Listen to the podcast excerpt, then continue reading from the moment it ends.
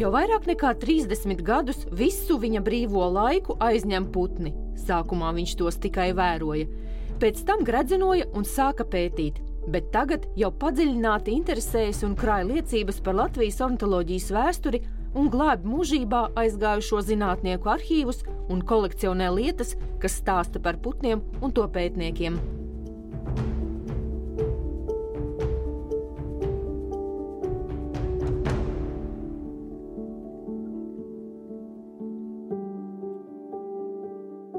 Šeit ir pirmā grāmata par mūsu putniem, kas izdota latviešu valoda 1893. gadā. To autors ir Oskars von Levis.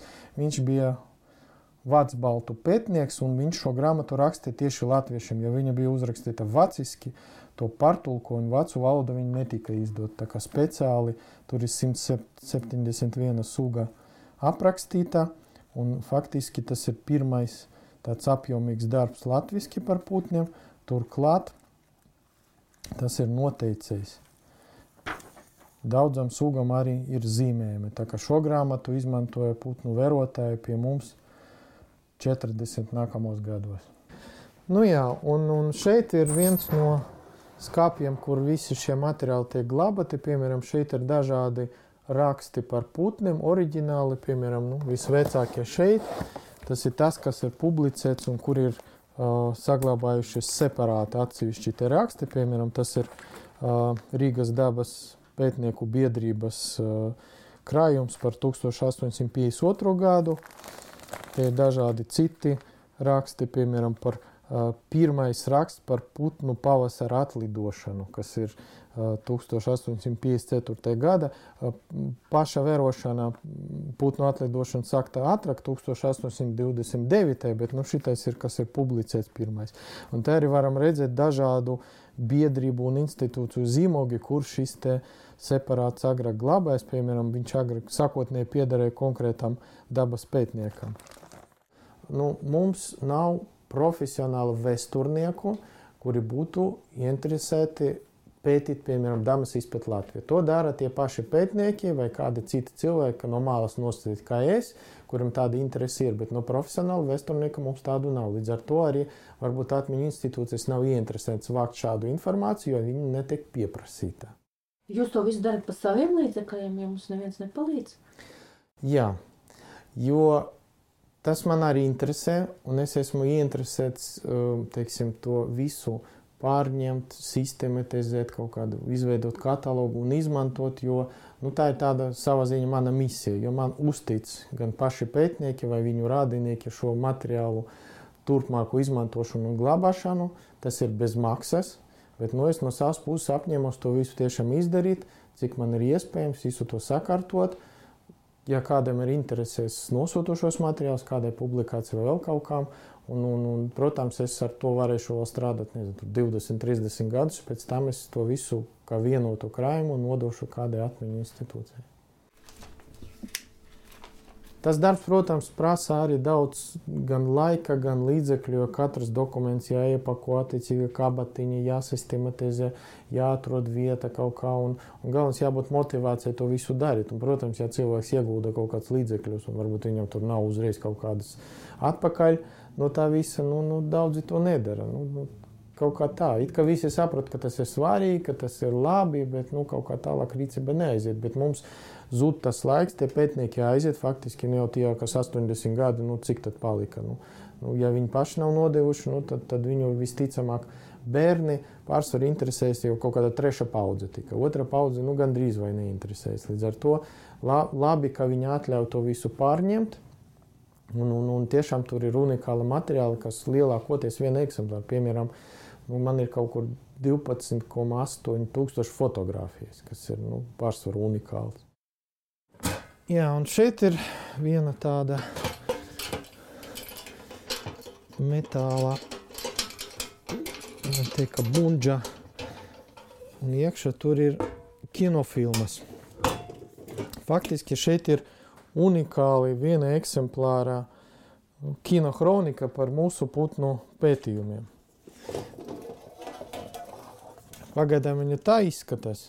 Bet nu, jāmeklē iespējas, lai varētu digitalizēt un padarīt arī visiem par pieejamu. Tie ir pilns ar, piemēram, šeit ir 68. gada pīļu pētījumu un orientācijas pētījumu. Tad, tad tur ir konkrēti teksti zinām, bet nu, daļai no, no filmām nav zināms, kas tur ir iekšā.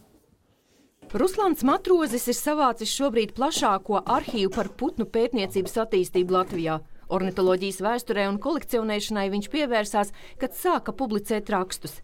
Lai parādītu, kas un kā noticis, vajadzēja dokumentus un fotografijas. Par putniem viņš sāka interesēties jau skolā, kad apmeklēja naturālistu pulciņu. Viņš ir diplomēts jurists, un ornitoloģija ir viņa sirdslieta brīvajā laikā. Tā ir vecākā grāmata Johana Bezeke par kurzemes putniem. Atkārtots izdevums Berlīna 1821. gads.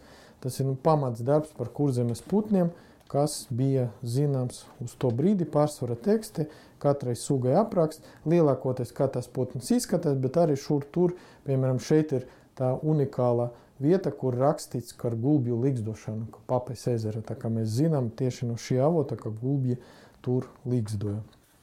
Un šeit arī aizmugurē ir daži attēli. Jā, piemēram, tas ir kakaulis, ir kukaiņu piekuns, melngalvas zos. Nav zināms, kāpēc tieši šie putni izvēlēti, bet nu, no tādiem krāsainiem attēliem tie ir pirmie, kas par mūsu putniem nodrukāti. Mums tā putnu vērošana un pētīšana ir gandrīz 250 gadus ilga vēsture, no 18. gadsimta beigām. Un, nu, ņemot vērā 20. gadsimta traģiskus notikumus, daudzi pētnieki ir aizbraukuši, gājuši bojā, un tie visi arhīvi un bibliotekas izskatās pa visu Eiropu, reizēm par visu pasauli. Pat. Ja, un šeit ir viena dabas pētnieka, pārsvarā entomologa Zandas Pūra krājums, aptuveni 7000 dokumenti. Viņa dienas grāmatas, publikācijas, piemēram, šeit vairākas viņa nenopublicētas grāmatas, kas saglabājušas vienā eksemplārā. Nu, kā piemērs varam parādīt, kā izskatās dažādi dokumenti, gan viņa bērnības fotografijas, pirmie teksti, varam teikt, ko viņš atstājis pamatskolas liecevu. Viņš arī mācījās gan gan teiksim, Latvijas skolā, gan pēc tam pēc padomju okupācija, Vācu okupācija. Viņa arhīvs pēc viņa aiziešanas 1998. gadā 16 gadus, vairāk pat 18 gadus. Nu, neviens par to neinteresējas. Viņam pilna māja bija. Un pateicoties Rūtas Varzīns, kas viņa atraitnēs, nu, apzināta rīcība, ka viņa neko nemet ārā. Viņa faktiski dzīvoklis tas viss bija piebāzts ar viņa materiāliem, un, un 2016. gada viņa tomēr izdomāja, ka to vajag tālāk nodot. Redziet, šeit ir uh, 40 mapes, un kādas 30 ir tikai vēstules. Un šeit ir piemēram unikāli ir tas, kā arī Zandas pūra rakstītais ir iekšā. Viņš saglabāja kopijas, līdz ar to mēs varam uz, izlasīt gan to, ko viņš rakstīja, gan to, ko viņš uz to atbildēja. Vēstules telegrāmas, tas ir nu, apsveikuma kartiņas, nu, unikāls 20. gadsimta faktiski fenomens. Un, un toreiz nebija iespējas sazināties pat pa telefonu, nevarēja sazvanīt. Līdz ar to daudzi pētnieki rakstīja vēstos to, ko viņi domā, kas viņam vajadzīgs, kas viņam jauns un tā tālāk. Un viņi meklēja iespējas dabūt pat literatūru, rakstīja uz ārzemēm, ka viņam interesē tāda un tāda grupa, un, un mēģināja tur samainīties, jo nebija iespējas nopirkt tādu literatūru. Un tas viss palika vēstulēs. Man kopumā ir kaut kādi 8000 vēstules, kuras nu, nu, pēc kāda laika viss vairs nebūs iespējams, kur paņemt. Vēl kādam varbūt ir, bet nu, tas ir ļoti vērtīgs avots. Un arī dažādi citi dokumenti, kas ir nu, faktiski viena eksemplāra drukāti, un, un ja viņi ir nu, saglabājušies tikai varbūt dažiem cilvēkiem ar kopā ar kopijiem, nu, tad, tad tas tiešām unikāli ar muzejisku vērtību. Jo, piemēram, par tādām lietām, ja tas saistīts nezinu, ar arheoloģiju vai kaut kādu kara lietām, nu, tas būtu vienkārši zelta, nu, zelta vērts. Bet nu, par tā, piemēram, dabas pētniekiem nu, tādi paši dokumenti nu, netiek novērtēti. Jā, un šeit, piemēram, ir mūsu ornitologa ekspedīcija Kazahstāna 68. un 69. gads. No dažādiem krājumiem savākts viss, kas ir bijis. Piemēram, tā ir Jāņa Baltvilka dienas grāmata, tad, kur viņš apraksta katras dienas notikums, kur viņš bija, ko viņš darīja. Un mūsu pētnieki tur brauca pētīt putnu orientāciju un dzīvoja faktiski tūkstnesi, apmeklēja vietējos veikalus un tā tālāk. Un tas ir unikāls nu, dokuments, faktiski, kas apraksta pilnīgi visas tas mūsu pētnieku darbības, ko viņi ir veikuši, kur bijuši, ar ko runājuši un tā tālāk. Divas daļas. Un šeit ir viss, kas ar to ekspedīciju ir ornitoloģiskas piezīmes Baltvilkā un viss, kas ir no dažādiem pētniekiem, vēstulēs, lai tur aizbrauktu, atļaujas robežsār, no robežsārgiem un tā tālāk.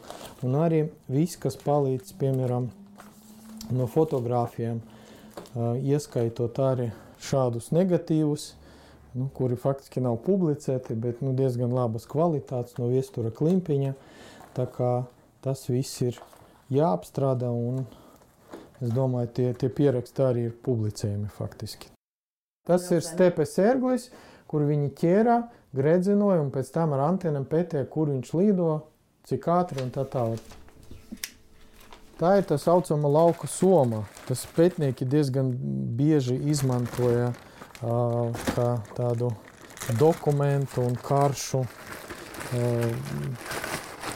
glabāšanas vietu braucienu laikos izmantoju šādas somas. Tas ir nu, oriģināli faktiski kāda ir bijusi. Te var ielikt karti, te ir lineāls, tur piemēram ielikt dienas grāmatas un šādi diezgan erti bija jānes gan, gan mežos, gan ezeros, visur, kur braukts.